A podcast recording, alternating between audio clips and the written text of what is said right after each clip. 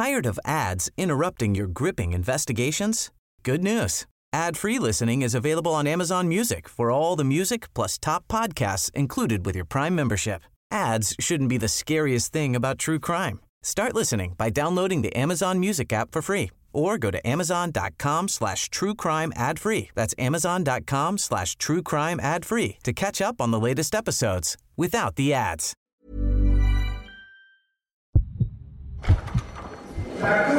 Je déclare l'audience ouverte. Bienvenue dans Au cœur du crime, un podcast proposé par l'Obs. Ils ou elles se sont retrouvés de par leur métier ou par le hasard de la vie au cœur d'une histoire judiciaire et ils nous racontent comment ils ont été marqués à tout jamais. Daniel Bourdon, bonjour. Bonjour.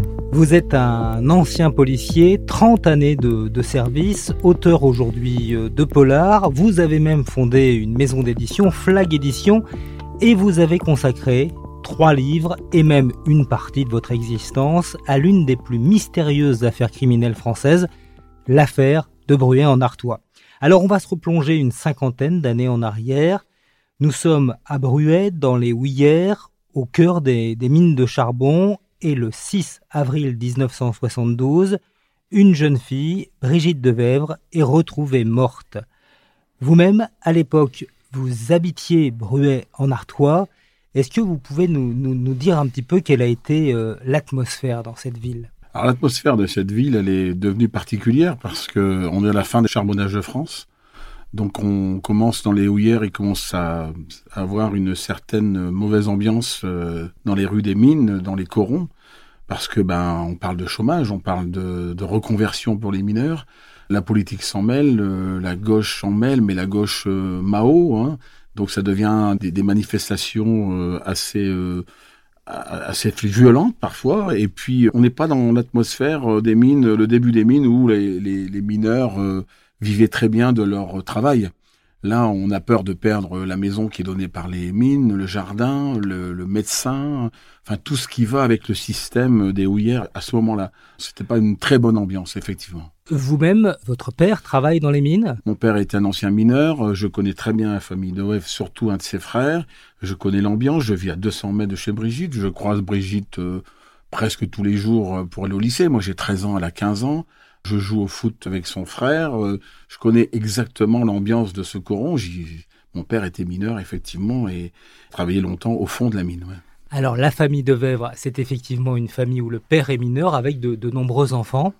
Oui, ils, ont, ils sont euh, cinq euh, en tout. Euh, Brigitte est la plus âgée de la famille, en fait.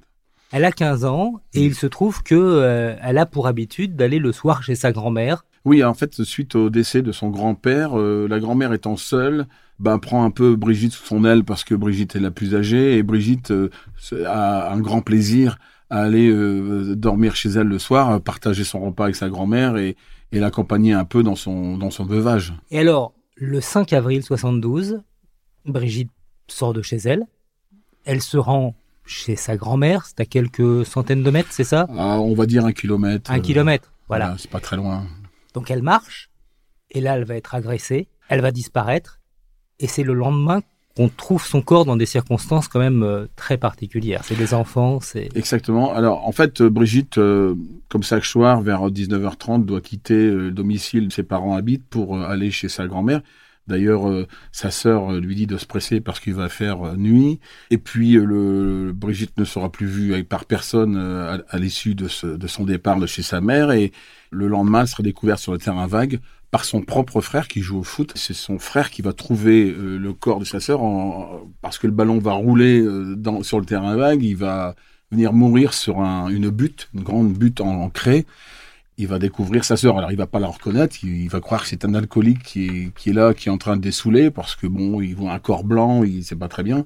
Et si vous voulez, euh, il va déclencher un peu l'alerte dans le coron. C'est son frère qui découvre le corps. C'est son frère. C'est son frère, son petit frère. Sauf que, comme vous le disiez à l'instant, il va pas la reconnaître parce que euh, le corps de Brigitte porte aussi de nombreuses marques, à vrai dire. Alors, Brigitte, elle est en partie dénudée.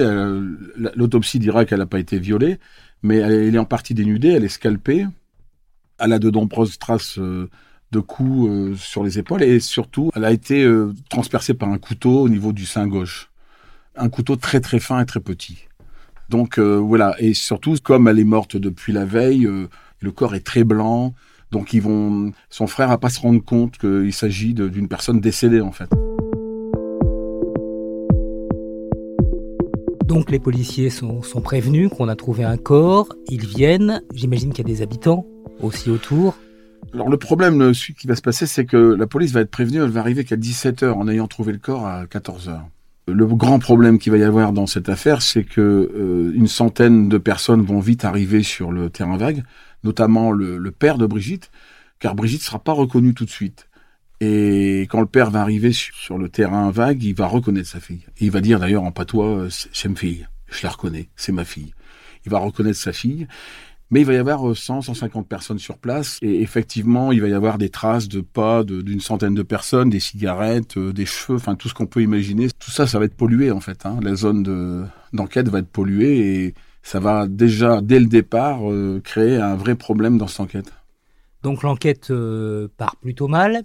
Mais, mais euh, assez rapidement, les policiers sont prévenus euh, que des gens ont, vu euh, une voiture pas très loin du lieu où on a trouvé le, corps. C'est une Peugeot 504. Qu'est-ce que disent les gens? Ils ont aperçu cette voiture Ça les a surpris Alors en fait, c'est une personne qui va surtout venir témoigner le lendemain.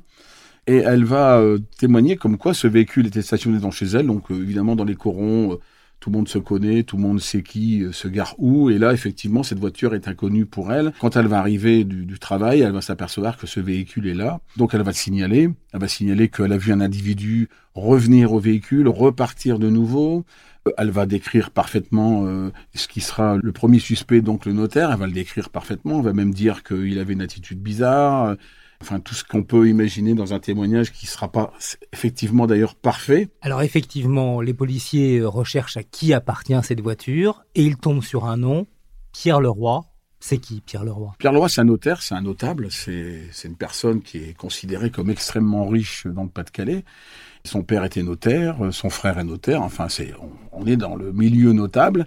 Et il entretient, euh, à ce moment-là, on sait qu'il entretient une relation avec une autre personne qui est aussi notable de la ville, euh, donc Monique Mayer. Et ce qui est très bizarre, c'est qu'il se gare euh, à l'arrière de la maison puisqu'il peut rentrer par la grande entrée chez elle. Pourquoi s'est-il garé à cet endroit-là ce soir-là? Pierre Leroy, il est interpellé par la police. On lui demande Mais qu'est-ce que vous faisiez là? Pourquoi vous avez garé votre voiture à cet endroit-là? Qu'est-ce qu'il qui répond à ce moment-là, ce notable? Il dit qu'il a voulu se garer là pour être discret, pour aller voir euh, Monique Mayer. Il dit qu'il va voir sa maîtresse. Mais c'est très bizarre parce que il est déjà avec elle depuis longtemps.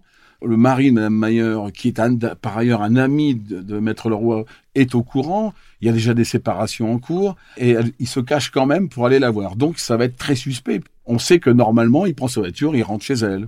Il rentre dans, sa cour, dans, son espace, et il, il se gare pas derrière. Et là, ce soir-là, effectivement, il s'est garé derrière. Il y a ce détail qui intrigue les enquêteurs et qui va aussi intriguer eh bien le juge d'instruction qui est nommé pour travailler sur ce dossier. C'est le juge Pascal. Est-ce que vous pouvez nous le présenter en quelques mots? Le juge Pascal, c'est un juge euh, qui vient du sud de la France, qui est considéré un juge de gauche. Enfin, c'est ce qui est dit dans les milieux euh, des mines. Euh, voilà, oui, un tempérament très pagnolesque, qui parle facilement, qui est un homme plutôt agréable avec euh, les, gens des mines. Les gens des mines le connaissent parce qu'il a eu, il y a eu l'affaire de Courrière avant, et donc ils le connaissent. Il est plutôt apprécié dans le milieu des, ouvriers, en fait. Ce juge, euh, on se souvient de l'avoir beaucoup entendu à la radio ou beaucoup vu hmm. à la télé, le juge Pascal. Et ce juge, lui, il va assez vite se, persuader de, si ce n'est la culpabilité, en tout cas de l'implication du notaire. Hein. C'est assez rapide sa conviction. Il va parler de conviction, mais le problème, c'est que euh, ces convictions ne vont pas être basées sur des preuves. Et ça sera tout, euh, tout le temps de l'instruction, ça sera ainsi. C'est-à-dire qu'il n'y aura pas de preuves. Mais le problème, il parlera toujours de conviction. Alors, ce qui est vrai qu'il y a des choses qui ne collent pas dans, la déclaration du notaire. Pour avoir vu un, de ses avocats, m'a dit, il s'est pris les pieds dans le tapis. Mais c'est un peu ça. En fait, moi, j'ai toujours pensé que le notaire n'était pas coupable pour une bonne raison. Il n'a pas pu donner des explications de là où il était parce que justement, il n'était pas coupable. Je pense que s'il avait commis un tel crime, il aurait pensé à, a une, un alibi qui tenait la route. Là, on lui demande des questions et il est un peu perdu. Le juge Pascal va justement euh, douter de ses paroles et, et c'est vrai que le, roi, dans ses explications, va tellement être évasif que bah, il va devenir très suspect en fait. Alors il va devenir très très suspect, si j'ose mmh. dire, puisque il est, comme l'on disait à l'époque, non pas mis en examen, mais inculpé. Et puis il est mis en prison. Cette entrée en prison, elle est beaucoup commentée parce que la presse s'est emparée du sujet. Des journaux de la gauche, de l'ultra-gauche, de la gauche prolétarienne, mmh. vont faire de cette affaire euh, un fait social. Ah oui, oui, moi je, je, je dis dans mon livre que la télé-réalité a été inventée à ce moment-là, mais c'est un peu ça parce que tous les jours, tous les jours, commentaires. Alors, la télé, il y a très peu de chaînes à ce moment-là, mais ça devient le sujet principal. Les journalistes euh, de tout de tous bords euh, sont présents pendant plusieurs années, hein, plusieurs années, mais ça va devenir un fait euh, qui sera connu dans le monde entier en fait. On s'aperçoit que même aux États-Unis, on en parle. Et à ce moment-là, l'affaire est présentée à travers ce prisme social. Ce notaire, il incarne cette bourgeoisie, cette bourgeoisie qui aurait frappé une jeune une jeune fille, euh, fille d'ouvrier. C'est bien ça qui est retenu par une partie, pas toute la presse, mais par une partie de la presse. Bah, une partie de la presse euh, rapporte un peu ce que les, mineurs disent. Euh, il y a des bourgeois qui viennent tuer nos, filles euh, dans notre jardin. Voilà ce qui est dit. C'est exactement ça. Ça, c'est ce qu'on disait à l'époque. Puisque vous, vous, êtes, vous étiez là-bas Oui, oui, bah oui, bien sûr. Alors j'avais 13 ans. J'avais peut-être pas la même euh, réflexion que j'aurais pu avoir à 20 ou 30 ans, mais, mais n'empêche que ça me choquait d'entendre ça. Il y avait des jets de pierre envers la maison, euh, qu'on appelait ça le château, la maison de, la maîtresse de Monique Mayer, oui, qui était juste à côté, de, effectivement, du, du, terrain vague. Et puis bon, il y a eu toute ces, cette, cette emprise ultra gauche Mao, hein, c'était c'est ça, avec euh, la, création euh, d'un mouvement pour la vérité de l'histoire. Alors il y a ce contexte, et puis il y a juge au milieu, ce juge persuadé de la culpabilité de Pierre Leroy, et qui va aussi d'ailleurs mettre en cause la, maîtresse de Pierre Leroy. Alors il va la mettre en cause parce qu'il va y avoir euh, de sa part, je parle de Monique Mayer, une visite à Maître Leroy lors de sa garde à vue, et dans cette visite, euh, elle dit lui amener une couverture. Et en lui amenant une couverture, euh, le policier va prendre cette couverture alors qu'elle voulait lui remettre en main propre, et il va tomber un espèce de porte-monnaie où dedans il y aura des petits mots qui, selon la police, selon après réflexion avoir euh, vérifié ces mots, c'était pour orienter Maître Leroy dans ses dans ses déclarations, dire ben voilà à tel jour ou tel là on faisait ça, rappelle-toi, etc., etc. Voilà. Oui, donc ça, c'est quand même ennuyeux. C'est très ennuyeux. Comme vous dites, on s'aperçoit que, que, que, cette Monique Mayer est devenue en tout cas une sorte de complice, on ne sait pas très bien de quoi, mais elle est complice quand même de Pierre Leroy. Ce qui fait que le juge va l'envoyer en prison, elle aussi. Oui, c'est un peu rapide euh, parce qu'en fait, euh, elle va remplacer le roi en prison. Le roi va ressortir et elle, elle va rentrer à ce moment-là. Ah oui. C'est exactement ça. Donc il va se passer du temps entre les deux. Mais les avocats de roi, qui ont réussi à le faire sortir de prison, vont contester euh, cette instruction et contester même le travail du juge. Ils vont mettre en cause la partialité de ce juge et ils vont être entendus. Oui, parce que je ne trahis pas un secret. J'ai fréquenté aussi la, petite fille du, du, juge Pascal, qui, qui est devenue une amie. On est quand même tombé d'accord pour dire que son grand-père ne, ne respectait pas euh, le secret de l'instruction. Il allait manger avec euh, chez les De Web, il allait manger dans les corons. Euh, même une petite anecdote, un, jour il est allé dans les corons et, et il est rentré chez lui et il avait oublié le dossier de Brigitte carrément chez, les parents de, de Brigitte. ça, c'est un peu ennuyeux. C'est ennuyeux, c'est ennuyeux. Mais c'était c'était effectivement sa façon de fonctionner. Il était volubile, il était très très particulier. De toute façon, certains journalistes diront euh, il suffisait de l'appeler pour avoir des infos, quoi. Et, ça, d'ailleurs, il ne s'en cachait pas. Euh, il l'assumait totalement parce qu'il disait euh, bah moi, je ne comprends pas pourquoi on pose ainsi un secret sur une instruction. Mhm. Les policiers quelque part peuvent s'exprimer, le procureur de la République peut s'exprimer. Il n'y a que le juge qui est tenu au secret de l'instruction. Et donc, il disait bah moi, j'ai là, j'ai décidé de parler dans cette affaire. Oui, il a décidé, mais sauf qu'il a toujours parlé. Euh, dans la courrière, il parlait, il a toujours parlé. C'est sa nature. C'est un avocat d'origine. Après, d'ailleurs, euh, quand il a repris la robe, euh, parce que voilà, il voulait redevenir avocat. Je pense qu'il a été déçu avec l'affaire de Brouet. Mais non, non, c'était sa nature. Et, la nature du juge a considérablement pesé dans l'affaire de, de Brouet. Bien sûr. Et le juge est dessaisi, c'est plus lui qui va enquêter. Voilà, ça redevient une enquête parisienne avec un nouveau juge quelques mois plus tard, un an plus tard, il y a un jeune homme qui vient se présenter devant les policiers et qui vient leur dire, bah, vous savez, euh, l'affaire Bruyon-Artois, en fait, c'est moi. C'est qui, jeune homme? Ce jeune homme, c'est Jean-Pierre Flao. Alors Jean-Pierre Flao, c'est un jeune homme qui a perdu ce...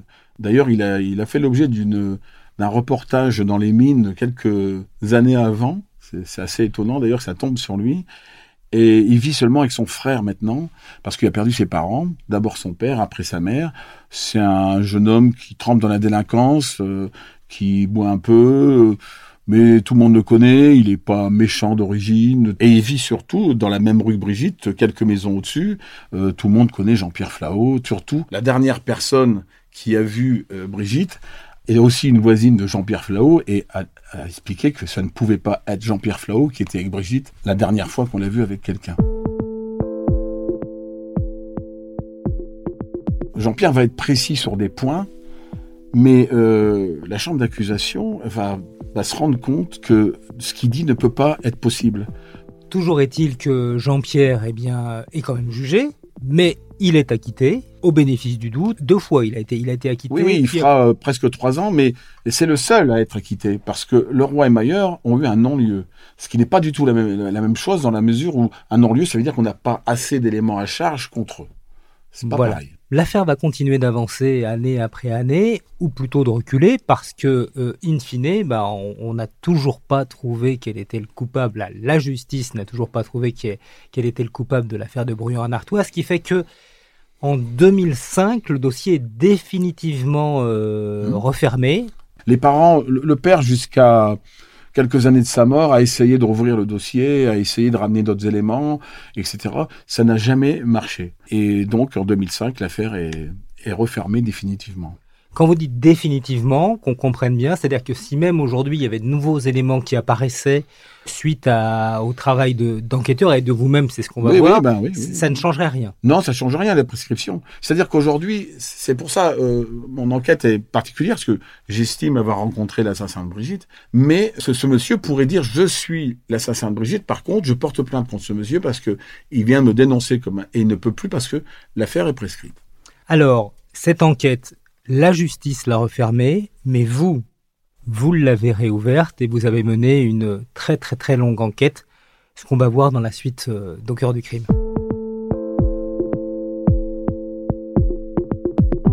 Vous écoutez Au cœur du crime, un podcast de l'Obs, une musique de Michael Gauthier, réalisation Julien Bouisset, direction éditoriale Mathieu Aron. On espère vous retrouver bientôt pour un nouvel épisode d'Au du crime.